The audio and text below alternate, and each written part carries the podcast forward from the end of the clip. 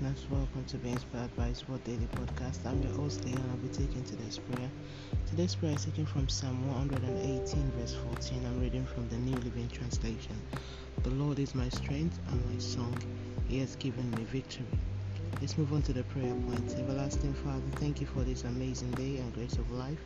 Lord, thank you for forgiveness of sin and your blood shed for my salvation. King of Kings, thank you for your word that enlightens me and leads me each and every day. Father, thank you for being my strength and for giving me victory over all weakness. I decree I will never function under any form of siege in Jesus' name. I decree my life is filled with hope in all areas. I decree I will never be a victim in any aspect of life. I decree where my strength is weak, I receive divine strength in Jesus' name. I decree concerning the verses for this daily prayer, all impacted by it in our household. It is our time and season for celebration in all aspects of life in Jesus' name. Now it's time for your personal prayer.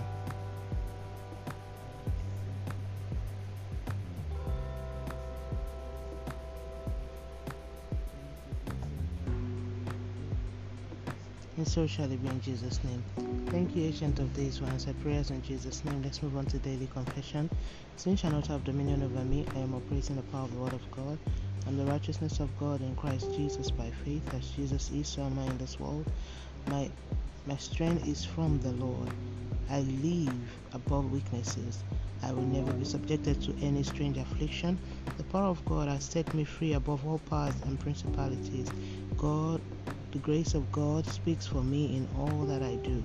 I have a new start in life. Hallelujah. And that's today's prayer from being inspired by yours. Today is the 23rd of February 2022. All glory be to God. Hallelujah. Remember, Jesus loves you so much. Always walk by faith and not by sight. Don't forget to be a blessing to someone by sharing this. And tune in tomorrow for another wonderful time of prayer to the glory of God and by His grace. Have a wonderful day and God bless you.